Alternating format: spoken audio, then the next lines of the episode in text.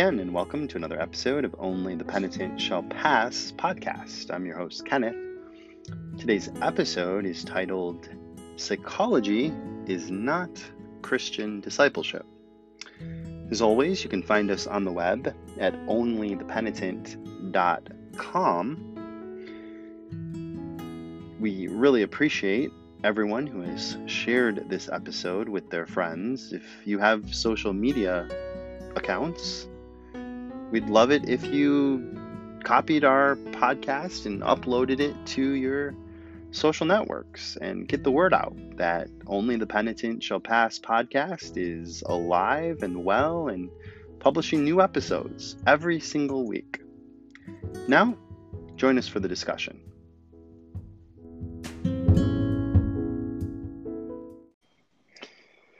Hello again, Master Fellas. Welcome to another episode.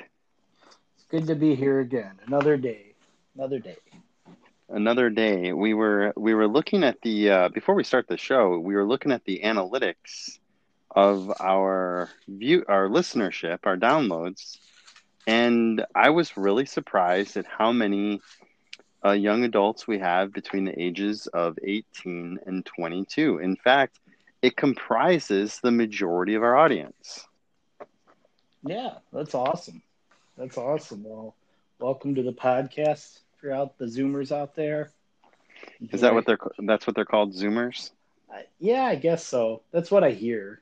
I don't know if they call themselves that, but you know, I think they really really like the whole generational way of looking at things, you know, Zoomers and boomers and millennials, Gen Xers you know, all that good stuff. I guess uh, my little son is an alpha.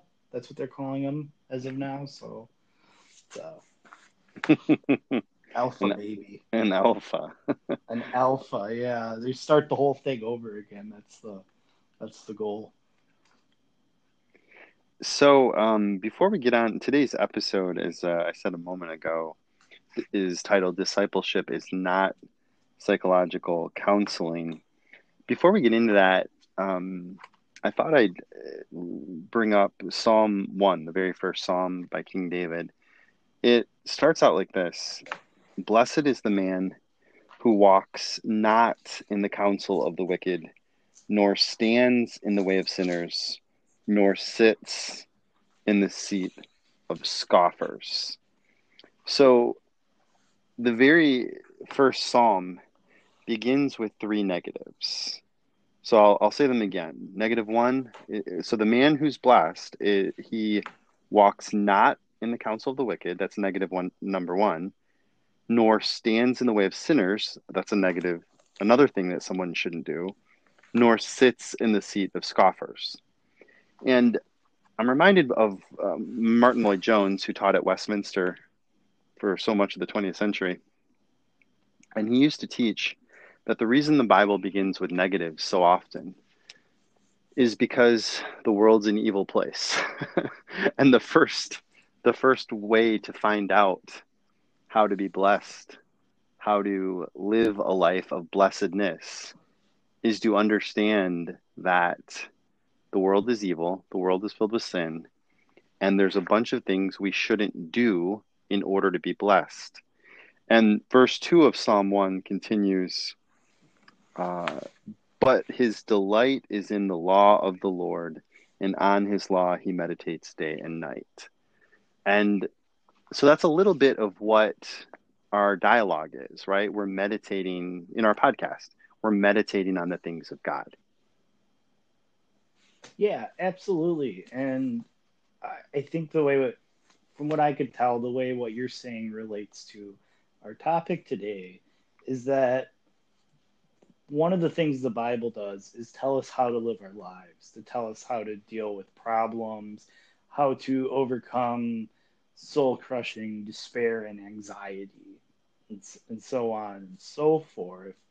And in the last hundred years, there's been this secular method developed that addresses those same problems, which are fundamentally like the problems of being human, right? So we express this broadly as a well, what am I doing here? What's the point of my life? Where am I going? What's my goal? So on and so forth. When when the secular world completely took God out of the equation, those problems that people always had, they didn't get better, they got worse.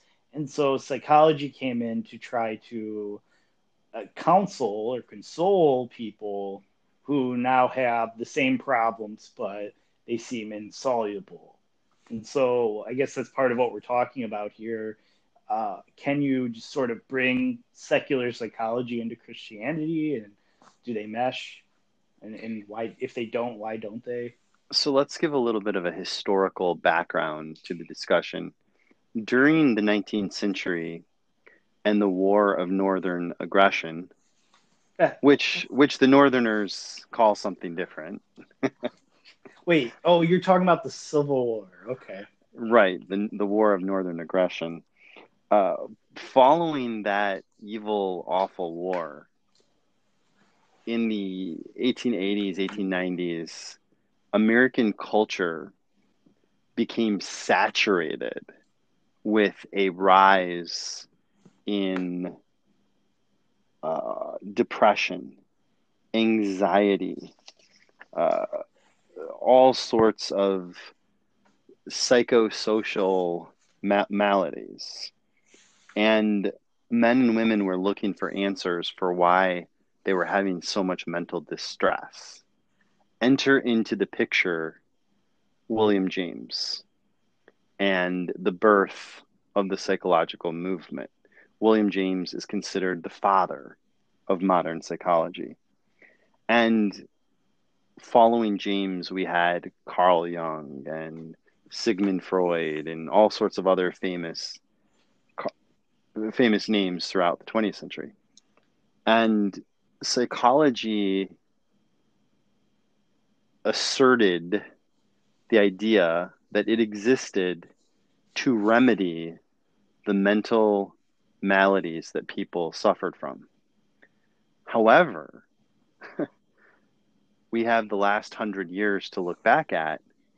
Psychology hasn't reduced any mental maladies. In fact, if we're to believe the statistics released by the APA themselves, the American Psychological Association, they themselves tell us that the rates of depression, anxiety, and psychosocial problems has only been increasing since the birth of psychology.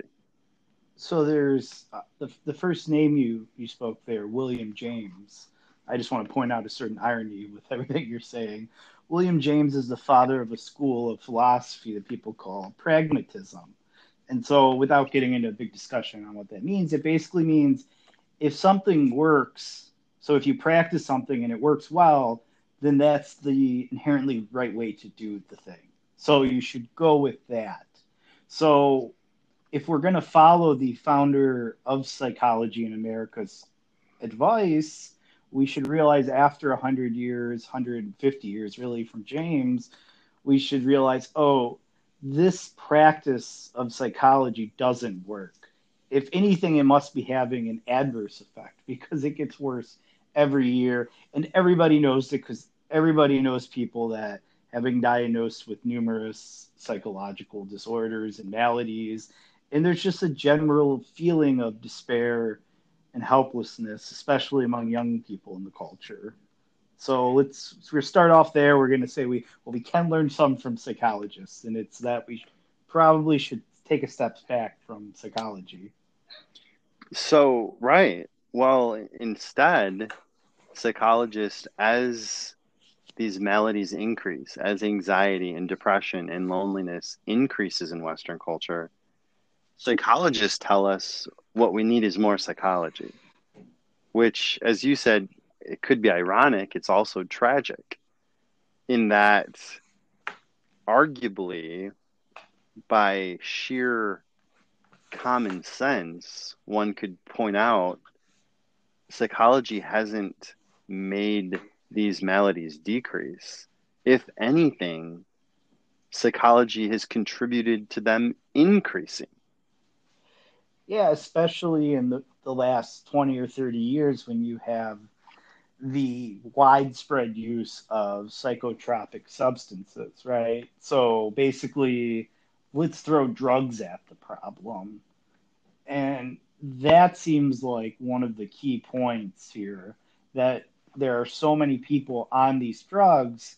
And if you if you look at the side effects for almost all of the antidepressants and anti-anxiety medicine the side effects actually are greater depression greater anxiety. Sometimes it says suicidal tendencies right? So by the admission of the pharmaceutical companies these drugs often do the very thing they're claiming to cure. And that's the sort of world we're living in now where a medicine can be called an antidepressant depression medicine and then you look on the bottle and it says oh may cause depression. You're like wait what what's going on here? Is this can you explain this to me or are we just living in a very crazy time to be alive? Probably i think we are. Let's go back to psalm 1 so psalm 1 the very first psalm of king david. It has a recipe for a way of life. That way of life is the blessed life.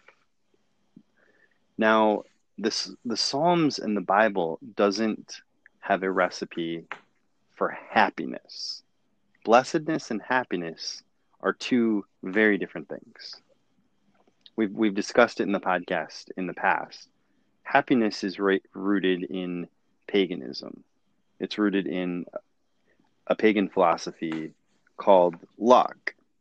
Blessedness is about God's grace being bestowed upon those who fear the living God.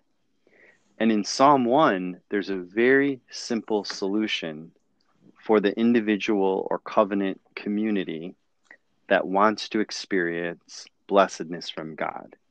And the first three directions or steps are very simple. Blessed is the one who does not walk in the in the counsel of the wicked, nor stands in the way of sin, sinners, nor sits in the seat of scoffers. So step 1 in that trilogy of concepts is to not get counsel from the wicked. now, psychology at its very root offers two main things pharmaceuticals, as you pointed out, and counsel. And the great vast majority of the counsel psychology offers is not Christian oriented, it's not Christian based. It's based in the counsel of sinners, the wicked, hmm? Men like William G- William James, Sigmund Freud, Carl Adams, Carl uh, Carl Jung. These are wicked, sinful men. Yeah, I mean, look at. I mean, look at just we'll pick on Sigmund Freud because it's so easy. Here's a man who was a drug addict, who was a pervert, and we're not saying this to throw scorn and judgment on him. We're saying this to warn people who have inherited his practice. So uh, many of Freud's theories themselves have been discarded, but he is one of the founders of this practice that, okay, do you have problems? Okay, you need to sit down and talk to a professional who's going to who's going to listen to all the details of your life and give you some sort of counsel. And it's all based on these theories, which are very dubious and very unchristian. And I, I don't think the people practicing it today have really thought out the implications of taking this practice, which admittedly from the beginning was unchristian, a replacement for Christian practices, and just sort of adding Christianity to it, right?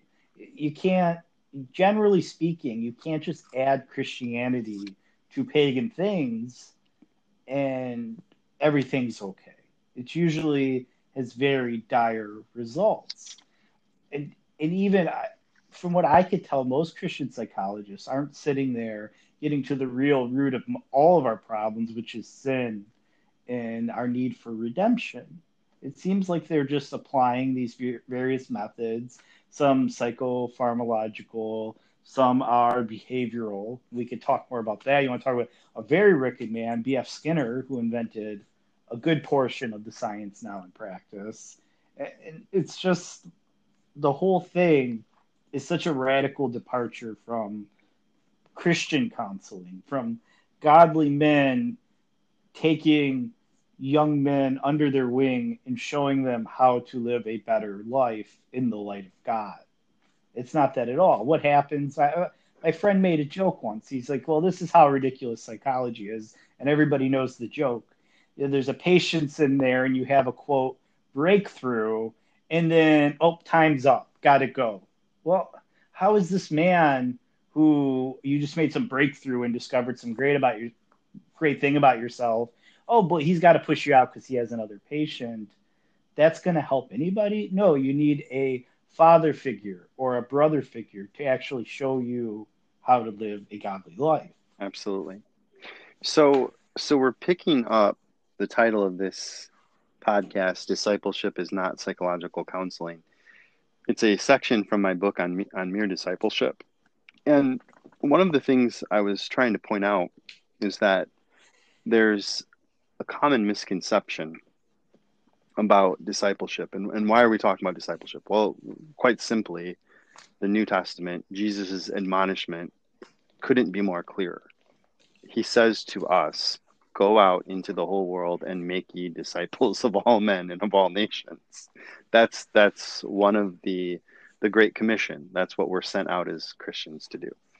Well, so that means go find people to show up on Sunday, right? exactly.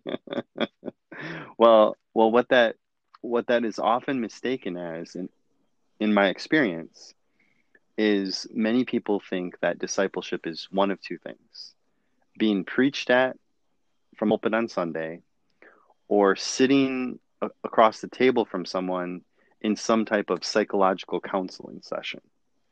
And what is clear from the New Testament is the discipleship that Jesus performs looks nothing like either of those scenarios.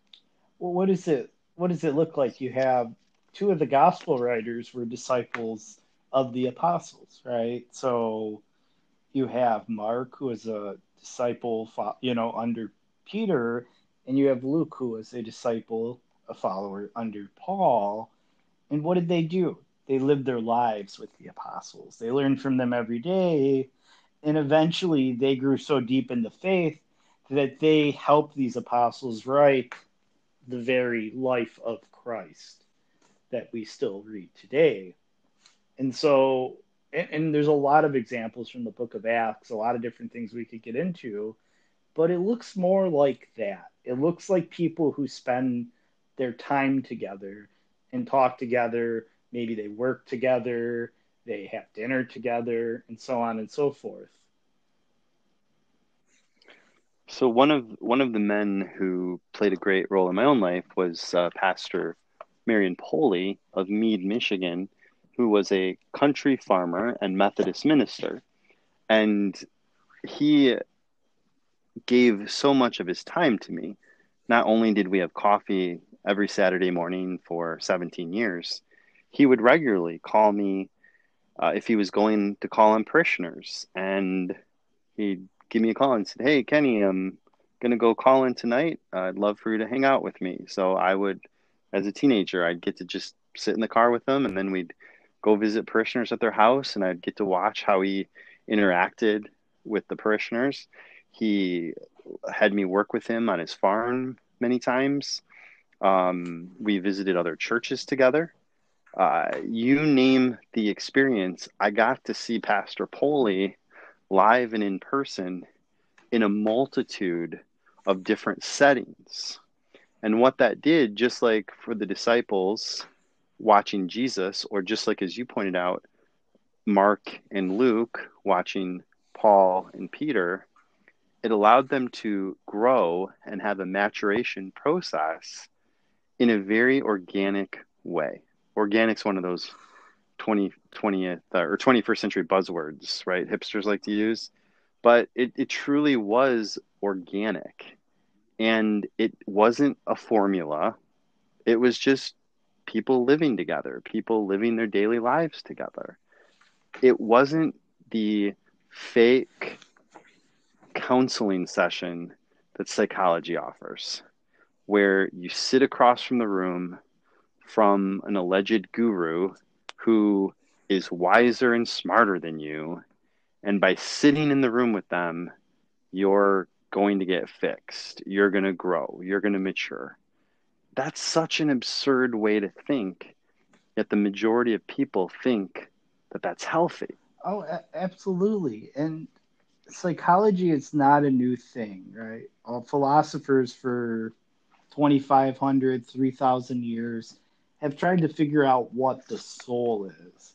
And I think one of the biggest misconceptions in the modern world is that it's like, well, all those philosophers, they didn't really know what they were talking about. Now our scientists have figured it out. But the funny thing is, most psychologists don't believe in the soul. And a lot of Christian psychologists that do believe in a soul because the Bible teaches such a concept, they're taking a lot of learning they got from people who don't believe in the soul and they're trying to combine it with this uh, other view that does have a soul. And I, I, think that might create frankenstein monsters. You're kind of uh, bringing the thing to life or something in this really bizarre way. And so yeah i mean i think the word organic like you said is very it's very important. Like there's a reason why the hipsters use it so much, is because things aren't organic. Is that the scientific worldview, sociology, psychology, they've created a worldview that's very, very artificial. It's all really a bunch of zeros and ones, a bunch of statistics.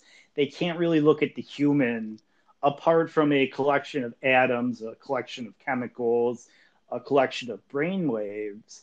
And so people long for something to develop within them and to develop among among them with other human beings that is that seems like real life, like a real living human experience. And you actually only get that through the gospel.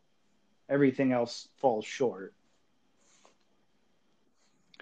It's it's interesting that as 2020 marches on, as lockdowns continue, one of the uh, one of the the net negatives of everything that's occurring is not only are there vast numbers of churches that are forsaking the weekly assembling of the saints, but the type of discipleship we're talking about where men hang out with men, older women hang out with younger women, in organic fellowship in ways that discipleship can occur. That's all but but stopped all across North America in the northern and western parts of the United States. Now in the south where we are right now, it's it's still going on. Churches are meeting churches are meeting together um, older men are hanging out with younger men. But where where the gospel is waning discipleship is is not very present. Well do you think that before covid happened there wasn't very much discipleship going on to begin with? And so it was a very easy thing to just sort of turned it off. I, this is sort of a reoccurring theme in our show over the last week or two. I, was it the case there were already so many pagan elements that had infiltrated the church as a whole and each and every local church that when the governor started telling us to stop meeting, it was just sort of a normal thing. Oh, I mean, this year we're all obsessed with health.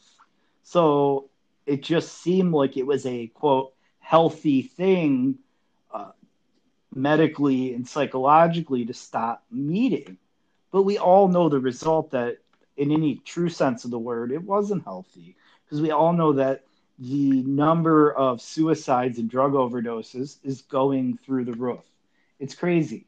There may be more people on the planet killing themselves now than ever have because of this, because of these crazy draconian lockdowns and this radical shift in culture. And so we, we this is what we're trying to examine. Like, well, I, it just I guess it was just normal for people to shut down the churches. Oh well, we wouldn't want to offend anyone, right? Yeah, I can't argue with you because my motivation in publishing my book Mere Discipleship a number of years ago was that it seemed as though the concept of discipleship had been waning in churches for some time. And atheist and pagan philosophies such as psychology seem to have begun replacing Christian discipleship. And it's shocking because on the very first psalm, it just sort of leaps off the pages. The man who's blessed is the man who walks not in the counsel of the ungodly. And when the church introduces psychology, which is rooted in ungodly men, like those men we've mentioned, well, then we're not bringing blessedness into the community of believers. We're bringing the opposite of blessedness. So I well, think, think you're right. How many?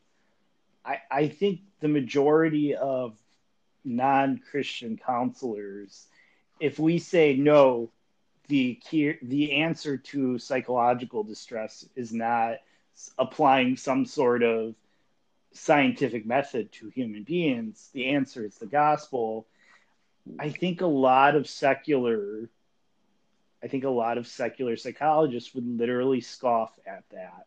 They'd say, oh, I, I can't believe that. Well, right? Nor sitteth in the seat of the scornful. How many Christians are effectively sitting in that seat? So even if they themselves know that the gospel is necessary to heal people's internal wounds, they're still in the seat. They're in the place of the people, a seat created by people that say, no, no, the, the gospel's not going to do anything for you. Right. So I, I'm really glad that we, we, you know, usually like, let's look at the first psalm because I think this works very well. The the bottom line is it's it's very clear how we can obtain blessedness and it is not through the the ideas that psychology give us this isn't to throw away the baby with the bathwater it doesn't mean that in the last hundred years psychology brought nothing to the table what what we're pointing out is more the general root of psychology, the general concepts. And as someone who's got a degree in psychology, who studied it in the undergrad and graduate level, I can speak somewhat authoritatively that psychology is hard, fast rooted in atheism and paganism and there's really no debate there, John. If if anyone were to debate on that subject, they'd have to make stuff up. Yeah, I think men like Freud and William James, William James wrote a whole book about it, the variety of religious experiences. They're responding to a world that was becoming increasingly secular and were themselves not believers in the gospel. So that doesn't mean, like I said, we're condemning them outright. We're not trying to say, oh, burn in hell center that's not the point. The point is to look at ourselves and say, what have we allowed into the church? What have we allowed into our minds, our hearts, our souls uncritically?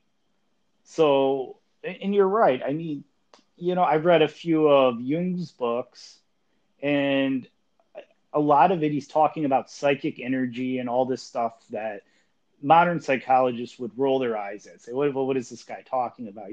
These subconscious archetypes. Is you know, very strange stuff. It's kind of interesting. I remember I read one of his books. It was a lecture on on Sigmund Freud's work, and somewhere he says in there, he says, "You know what he realized? A lot of people they have psychological distress because they're not doing their duty." and it's like, oh, okay. And this, so this is sort of this is sort of what he discovered. Like, yeah, if you refuse to do your duty in life and you sort of languish, it's going to hurt your psyche. It's like, well, sure. I mean, didn't didn't everyone already know that? So a lot of it's very simple and straightforward. And so sure you can find interesting stuff in it. I very much like reading Plato and Aristotle, both pagans, and there's a, a ton of, of interesting stuff. But I you know, I don't want to take Platonic teachings and put them into the scripture. I don't, eh, you know, it's it's the same sort of thing. You just sort of take it for what it's worth. Stimulating dialogue. Unfortunately, we are at the end of the episode. As always, you're more than welcome to email us at otpsp at protonmail.com. Until then,